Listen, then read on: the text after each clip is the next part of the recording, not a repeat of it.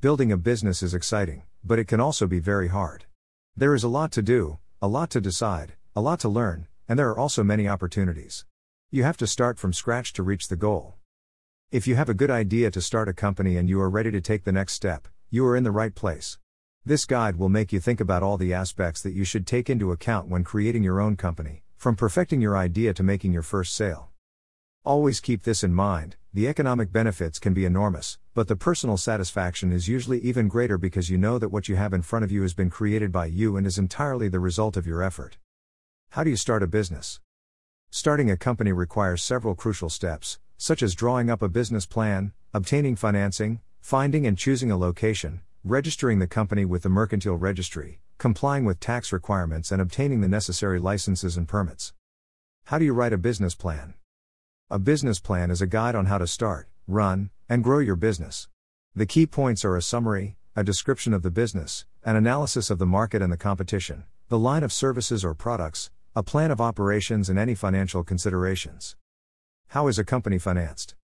There are several ways to finance your company traditional bank loans, asking friends and family for a loan, or other sources such as innovative ideas contests, grants from private companies.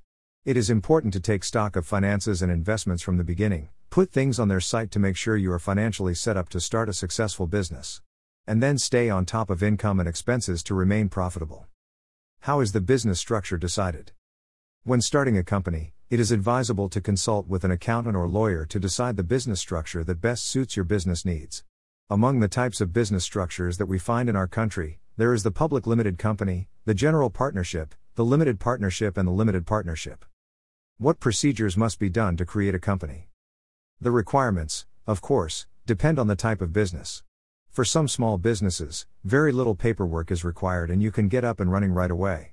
For others, you will have to go through several stages before starting the business, including registering a name and submitting data to the Registrar of Companies. Consult the necessary procedures to start a company.